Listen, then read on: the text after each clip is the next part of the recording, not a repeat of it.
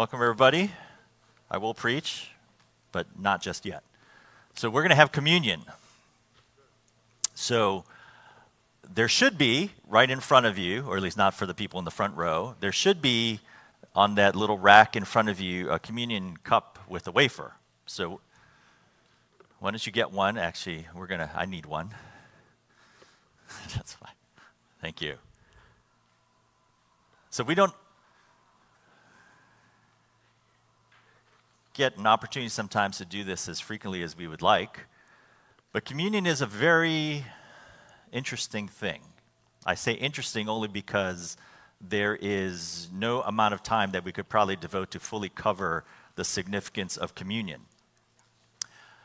So I'm going to do that today, not in terms of the breadth of it, but really to start out with this question is, you know, what is this about?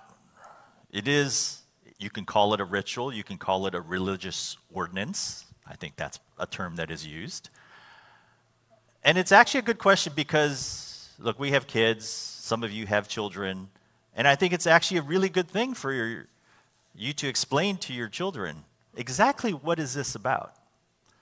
And I think we all, as children of God, should have some, at least measure of understanding of the reality of it in a way that goes far beyond a ritual.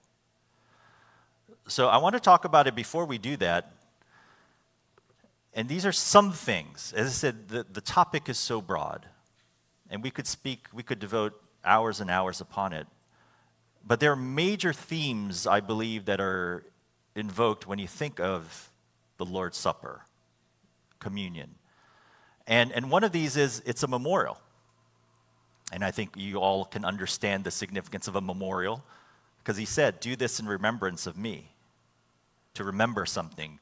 It's a memorial. And there's some aspect of a memorial that certainly to repeat it in words is significant, but where there is a physical action also invoked as part of that memorial, even more so.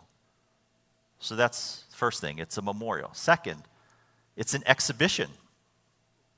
Now you say, well, what does that mean? Well, as we know what it says, it says, for as, this is 1 Corinthians 11, 26, for as often as you eat this bread and drink this cup, you proclaim the Lord's death till he comes.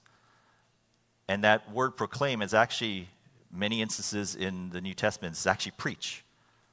So to actually do this, you actually, in effect, are preaching. You, in effect, are making a proclamation, and it is an exhibition because it's a public thing. And you what are you proclaiming? You're proclaiming the Lord's death until he comes because he is returning. Of that, you can be sure. So we have a privilege when we take communion as part of this exhibition that we are proclaiming, we are preaching, we are exhibiting something because he's coming back. And that I trust, even as I speak about that, there's a reality that begins to invade in your heart about some aspect of what you could term a ritual. Third, it's literally communion, it's friendship. You know, part of the spirit that we have within us, one of the parts is fellowship by which you commune with God. In John 6 56, he says, He who eats my flesh and drinks my blood abides in me, and I in him. It is hard to even understand what seems a small thing and yet speaks of something great in the reality of the Spirit of us in Him and Him in us. It's fellowship. There's an aspect, fourth, there's a covenant, covenanting. It says, This cup is the new covenant in my blood. It defines the very way that we relate to Him and He with us. I wrote this down and it says, I got this, I can't remember where, but it says, as part of this notion of covenanting, says, God becomes yours and you become his, so that you are forever to be one of those that belong wholly to him. To relate to him and for him to relate to us, it's always by the basis of covenant. It is not by the whims of feelings it is a covenant cut by blood, and it is His. And lastly, thanksgiving. And having said all of those memorial, exhibition, communion, covenanting, in the end, it's thanksgiving. So that's what we're going to do. So if you have one, if you can skillfully remove the top portion, see, I already failed on that part. So we're going to take this together corporately. I don't have a flat thing to put it on, so well, I guess I do.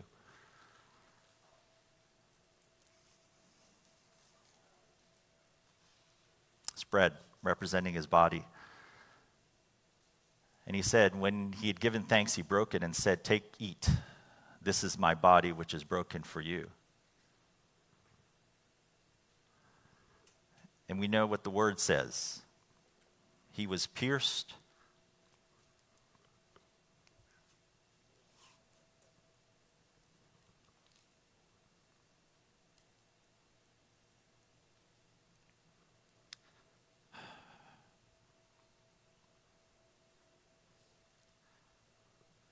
He was pierced for our transgressions. He was crushed for our iniquity. The punishment that brought us peace was upon him. It was upon him. Said, By his wounds we are healed. Father, we receive this in faith healing by your wounds. Thank you, Lord.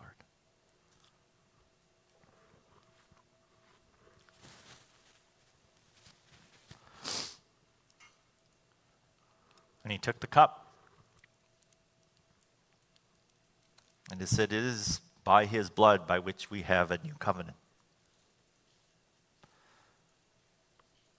And the word says to examine yourselves and we can examine ourselves and we can find that we are found wanting. That there is nothing of ourselves that can produce righteousness. Nothing.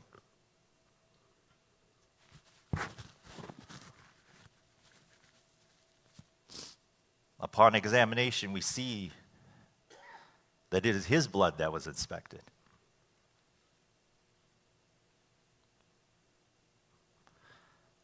And because of that inspection of his precious blood,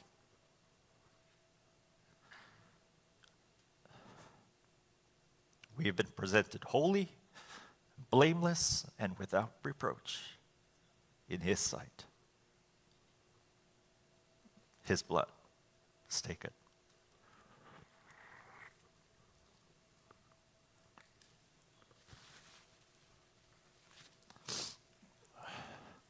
Lord, I thank you for what you have done on our behalf. And we receive your life in us, your life eternal in us, with thanks. With thanks. Thank you, Lord. Amen. Amen. Just give me a minute.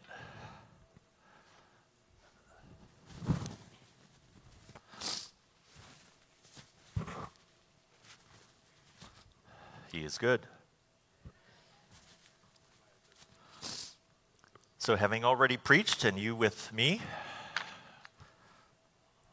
we'll preach again. All right.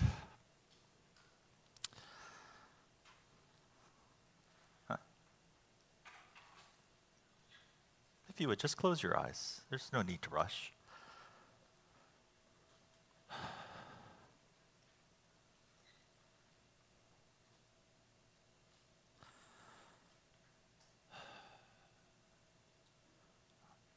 Lord, I just thank you again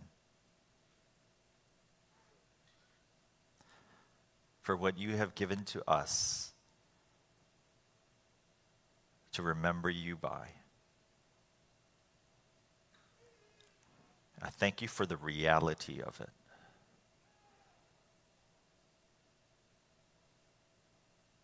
I thank you for your very presence. I thank you that this communion with you colors everything we know of you and how we relate to you and how you relate to us, how you see us holy, blameless, without any blemish because of your blood that has been inspected on our behalf. So I do thank you, Lord. I thank you, Lord. Thank you. Amen.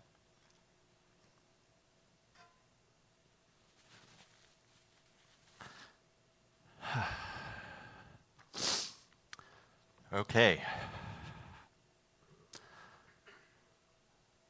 It is good to see you. It is good to be here. It is good to be with Him.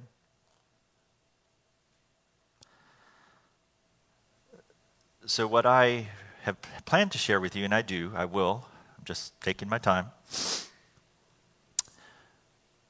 And if I were to put a title on this message, it is Stability of Your Times. And there's going to be a few things that I'm going to piece together, but we're going to start, and they're going to put it up. They've been newly trained to do so. But in Isaiah chapter 33, verse 6, and it says this Wisdom and knowledge will be the stability of your times and the strength of salvation.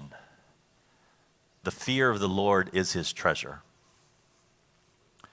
And Isaiah chapter 33, just to give you some context, it was actually a prophetic word that was given in about 700 BC. And it was where it was the time of Hezekiah, King Hezekiah, and the city of Jerusalem was under siege from the king of Assyria, Sennacherib. And it was not going well for the Israelites, to put it mildly. There was, their land was under siege. They had actually already tried to enlist the help of Egypt by tribute to Egypt. That was going to fail. And now the day of reckoning of the king of Sennacherib with 185,000 troops was about to lay siege. That's the context of this verse. And there was so much that was hanging in the balance, so much that you could say was unknown, unsure,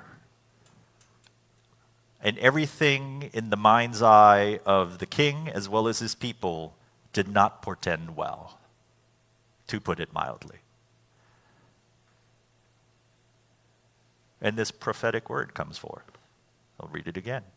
Wisdom and knowledge will be the stability of your times. And the strength of salvation, the fear of the Lord, is his treasure. To have taken communion is a part of that strength of salvation, to understand covenant. So, this verse and I think, I think we all can relate to this. There's anything about our times that there's so much we could say. One thing we wouldn't say is that it's stable. That's probably not a word that you would use currently. You, if you're a normal person, and I'm not talking about super spiritual things at this point, just, just be a person right now. That everything you would naturally think, see, feel, project out is not stability.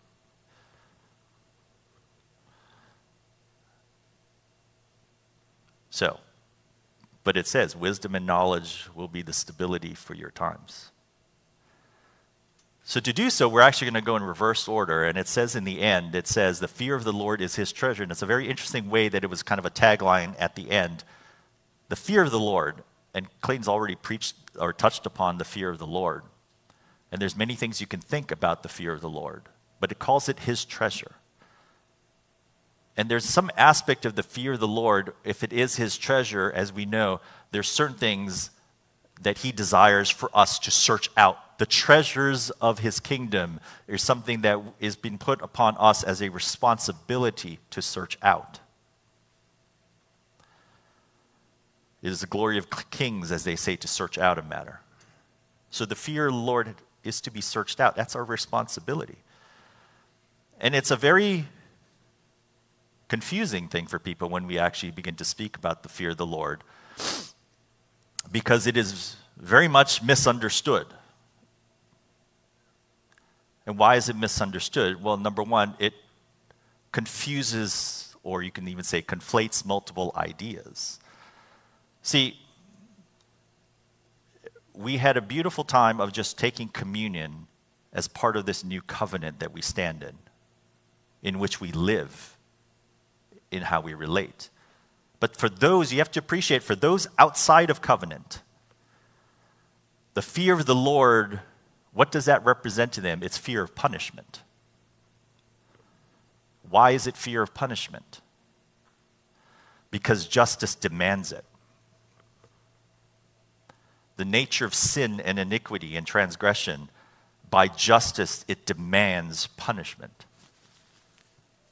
So, for those outside covenant, you cannot blame them. That to imagine a God, a holy, set apart God, to actually now understand the fear of the Lord, punishment is absolutely and necessarily part of that equation. But it's very different, I would hope that you could say or think or imagine, for those in covenant.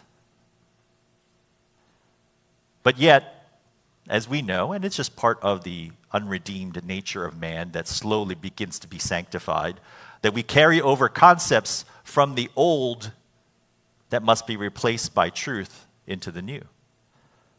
So if you were to sit here as one that has just partaken of communion in fellowship, so therefore necessarily in covenant, the fear of punishment has absolutely no relation to the fear of the Lord.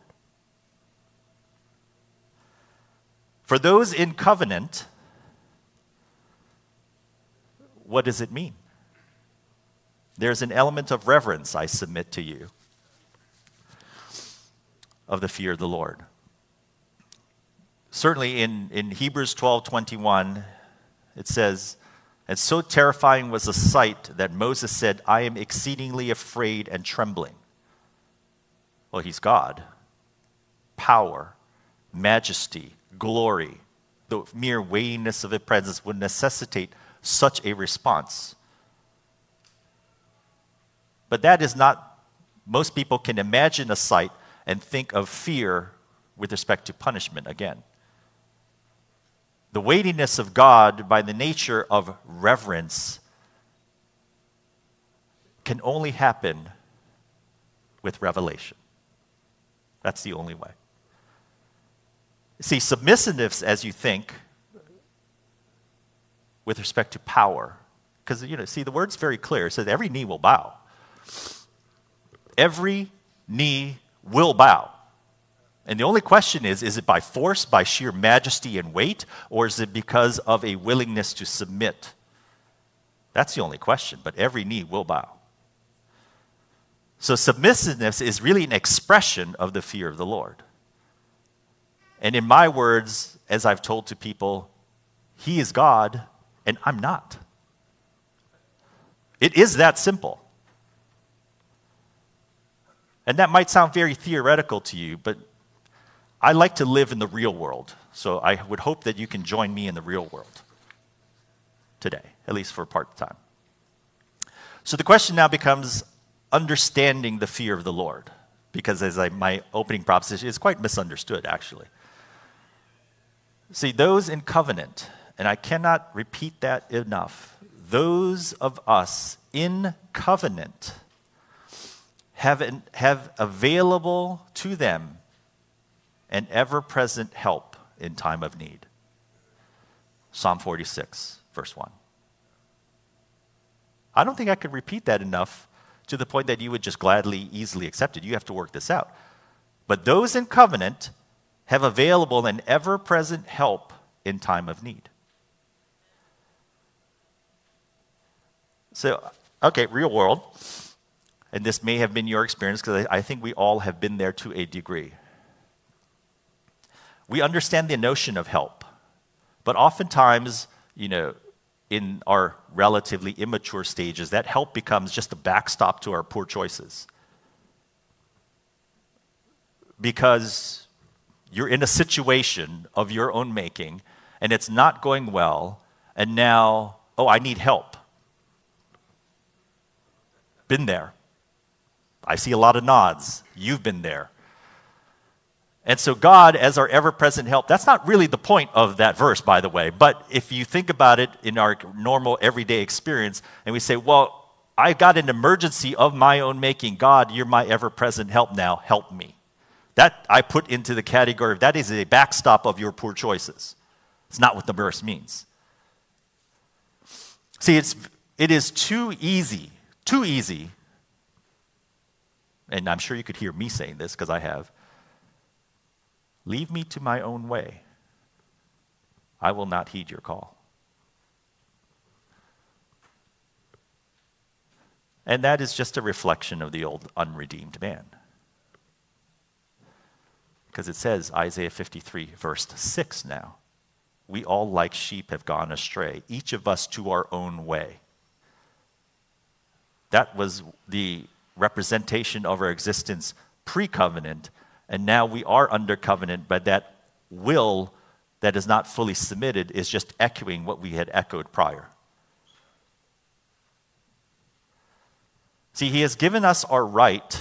It's amazing. We are like to, many people like to think about rights and entitlements. Well, this is actually your right. You have and been given the right to enjoy the harvest of your own choices. That's your right. It's called sowing and reaping right? You have that right. But it need not be. It need not be. So the question becomes what actually begins to turn you from the inclination to your own way? So this is where I want to get to, because I've asked myself the question, you know, when we speak of the fear of the Lord, Isaiah chapter 11, sevenfold spirits of God, the last one is the spirit of the fear of the Lord. And it's a good thing. Nobody's going to say it's a bad thing. And yet the question does become exactly how does this work? I have these questions. I hope you do. And the best that I know in terms of how do you actually begin to understand that is in Proverbs chapter 2. First five verses. And I'll tell you the key, but I'm going to read it to you first. Proverbs chapter 2 verse 1 says, My son, if you receive my words and treasure my commands within you, so that you incline your ear to wisdom and apply your heart to understanding. Yes, if you cry out for discernment and lift up your voice for understanding, if you seek her as silver and search for her as for hidden treasures, then you may underline that in your Bible. Then you will understand the fear of the Lord and find the knowledge of God. So, for me, in reading that, a light bulb starts to flicker. I wouldn't say it turned on, I would say it flickered. Because, in my simple way of reading the scripture, it basically told me the answer. If I want to understand the fear of the Lord, this is somehow has to be true of my experience. And that is a really hard thing, and here's why. What verses 1 through 4 basically described, and this is the key, I will say to you this as best I can understand is the key, is that you need to look beyond yourselves that there becomes something that dawns upon you that you don't have what you need. And because you don't have what you need, you must look outside of yourself beyond yourself. And remember, the unredeemed man says, We all, like sheep, have gone astray, each of us to our own way. And now, in this process of actually ending up with an actual understanding of the fear of the Lord, what has to now be true is that now I realize that I don't have whatever it is I need, whatever situation you're facing, whatever thing of uncertainty into the future, any problem that you think about is big enough for you to deal with. And for most people, it's actually so crippling because it's there every day, this issue. And the only way you can actually come to a resolution, actually get a solution to your problem, it's not you.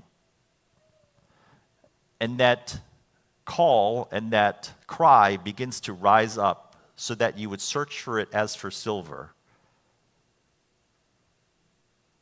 as for hidden treasures. And that impetus is the requirement of understanding the fear of the Lord. And it's as easy as just say, saying, I need you. I need your perspective. I need your answers. And I've tossed this in my mind, I can't tell you how many times.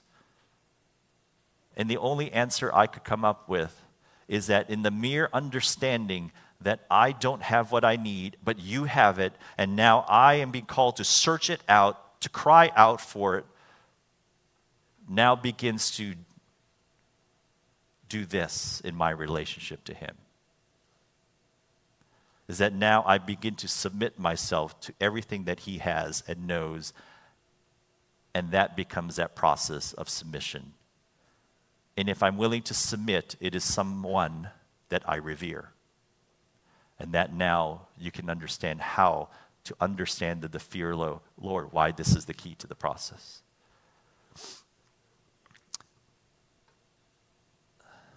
You know, in verse 10, I'm going to skip to verse 10 in chapter 2. And it says, When wisdom enters your heart and knowledge is pleasant to your soul. So this process does result in something is that I, I am in such need, I don't have it, and now I call out to you. I search it out, I cry out for it, and now wisdom enters your heart, and knowledge is pleasant to your soul. Now, as I said, you can see how Isaiah 33, verse 6, actually begins to take shape.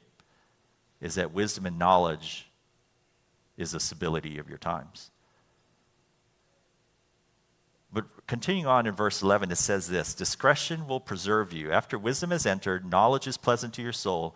Discretion will preserve you, understanding will keep you. And verse 12, to deliver you from the way of evil, from the man who speaks perverse things. And if you were to jump down to verse 16, it actually says this to deliver you from the immoral woman, from the seductress who flatters with her words. This caught my attention the other day as I was reading this passage. The notion of deliverance, because it, as I read this passage, what became clear to me in terms of like in the beginning of Revelation, I would say, because we all like the idea of wisdom, we all like the idea of knowledge and discernment. And if you remember what I actually preached on a little while ago, you know, I talked about some of the realities of the evil one. And it is enough for me to think about. Because in the world that I live in, manipulation is true, seduction is true, that there is mind share that is the battleground. And that's just part of just everyday reality. And while I like to think that I could easily see it, recognize it, and prevent myself from coming in under it, I'm not that confident of myself.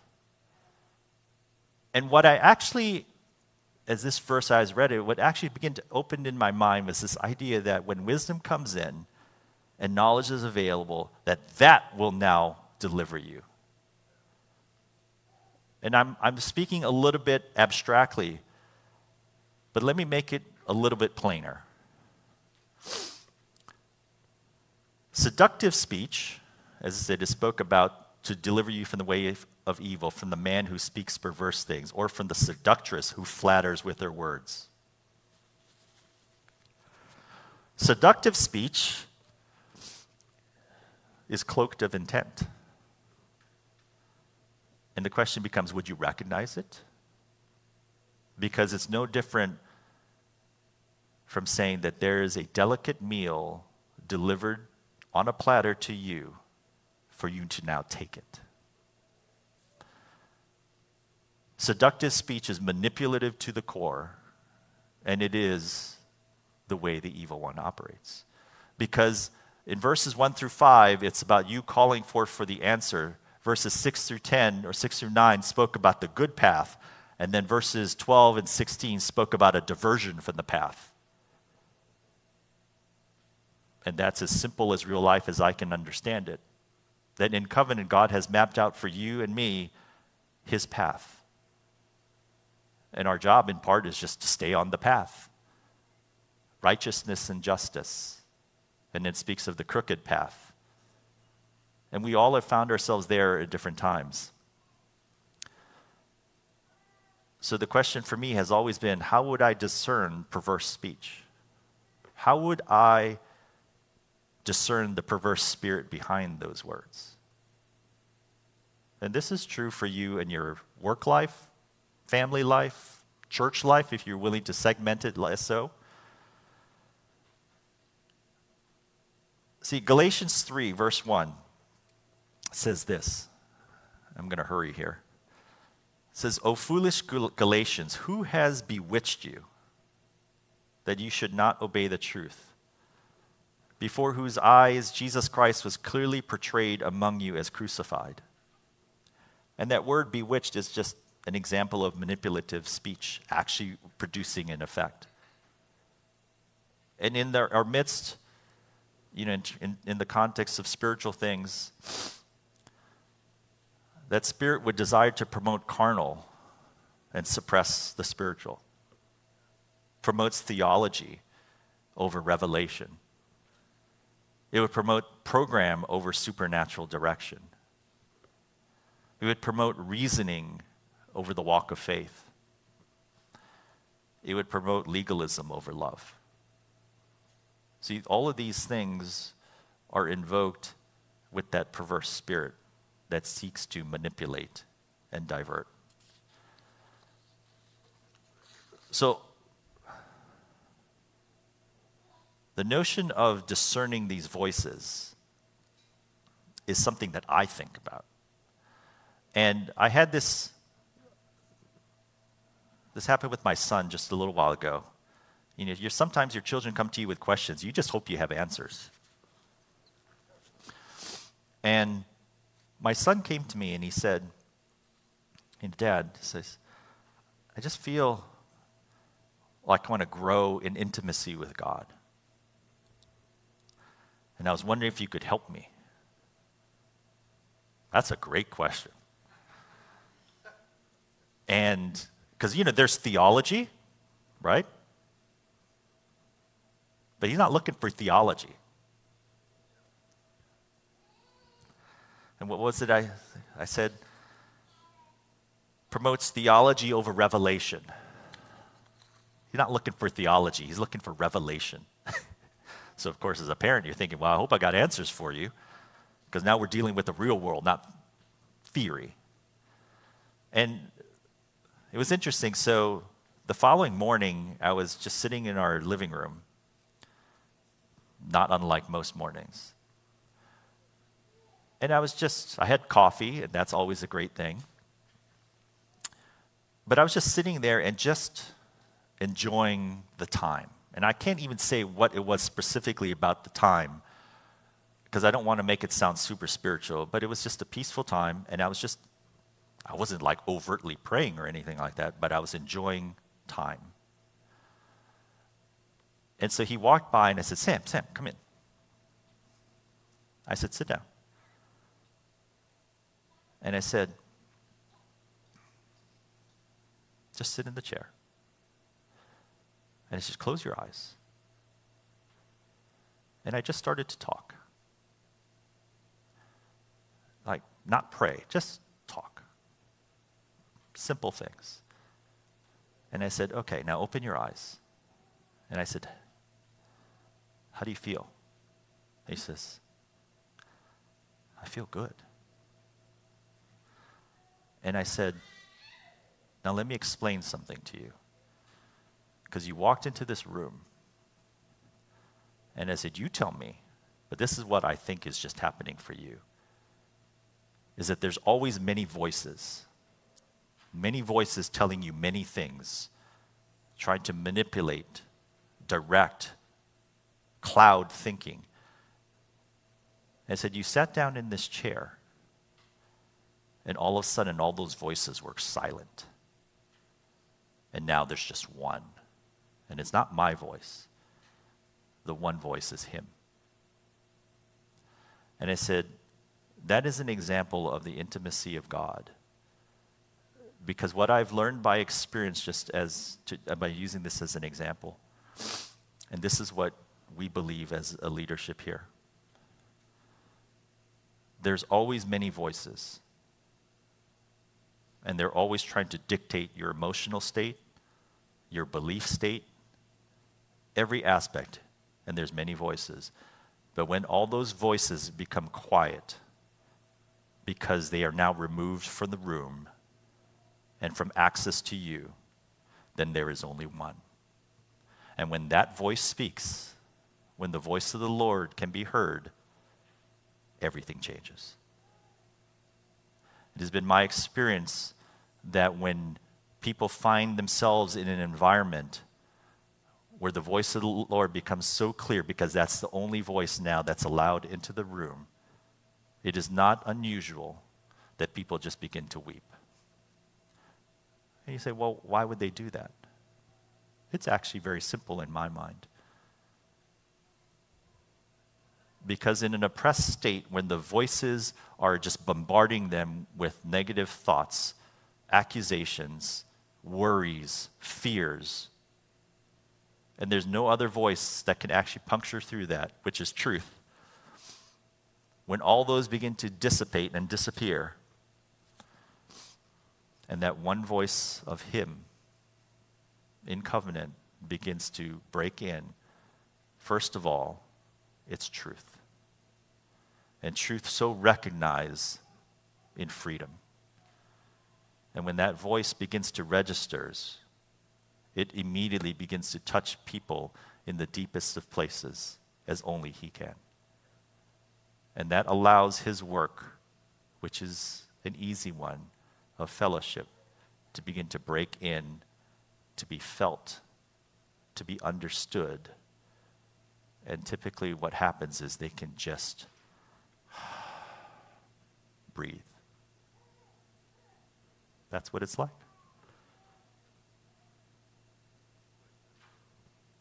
Intimacy with God is your birthright.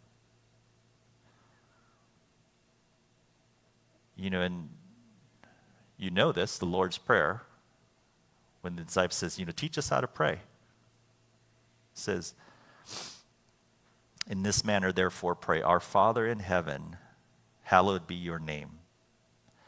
Your kingdom come, your will be done on earth as it is in heaven. Give this day our daily bread, and forgive us our debts as we forgive our debtors. And lead us not into temptation, but deliver us from the evil one.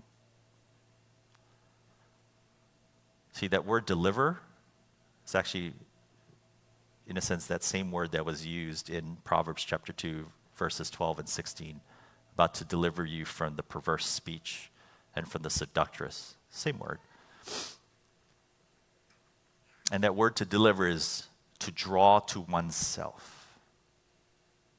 Most people think, oh, in some sense, I've been let go. It's like, no, it's actually, that is a part of it to be rescued, but it's to draw to oneself. So for you to be delivered is for Him to draw you back to Him. And that's hence why the voices need to be removed.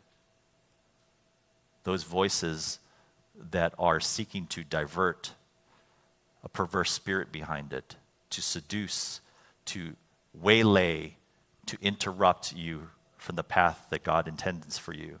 That's what's at stake. So the Lord's Prayer is, you've probably said it thousands of times. You can repeat it as a ritual, but there is still at its core something so available to you as a picture of deliverance, daily deliverance from those voices. And that is by wisdom and knowledge, fear the Lord. Isaiah 33 6.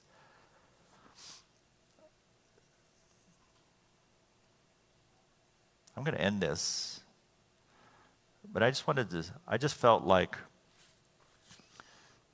just to paint a picture for you of people in covenant, the birthright of which was intimacy with God, where it's only His voice. And I was actually reading in Genesis 15, verse 1, and, and this is with Abraham after defeat of kings to rescue his nephew Lot. And it says this in Genesis 15:1, and Melchizedek had come down as well as the king of Sodom.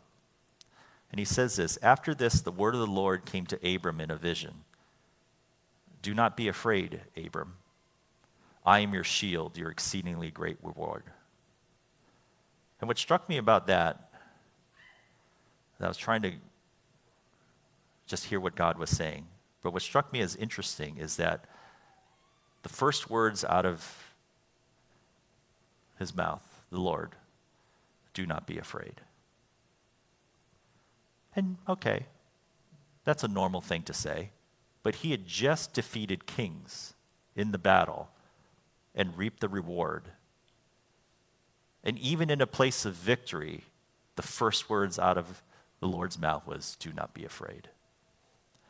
And I think that is reflective of just the human condition that fear is ever present.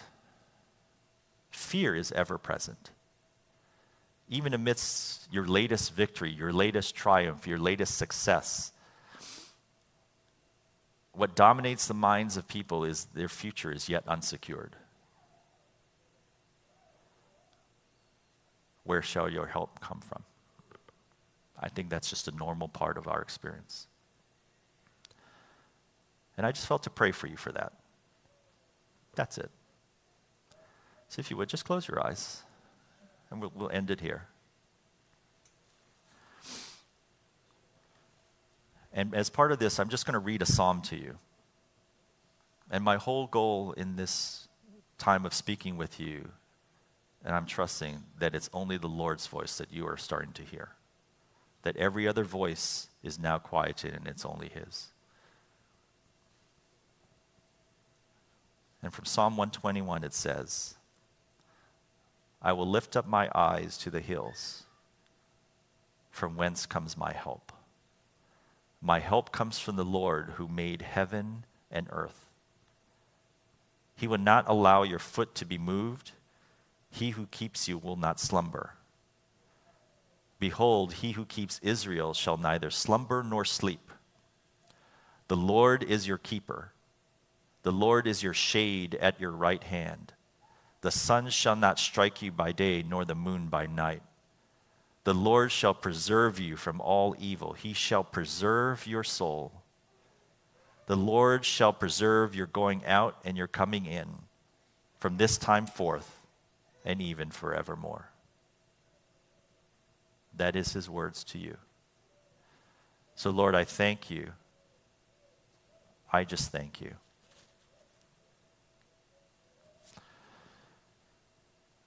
For the people in covenant with you and you with us.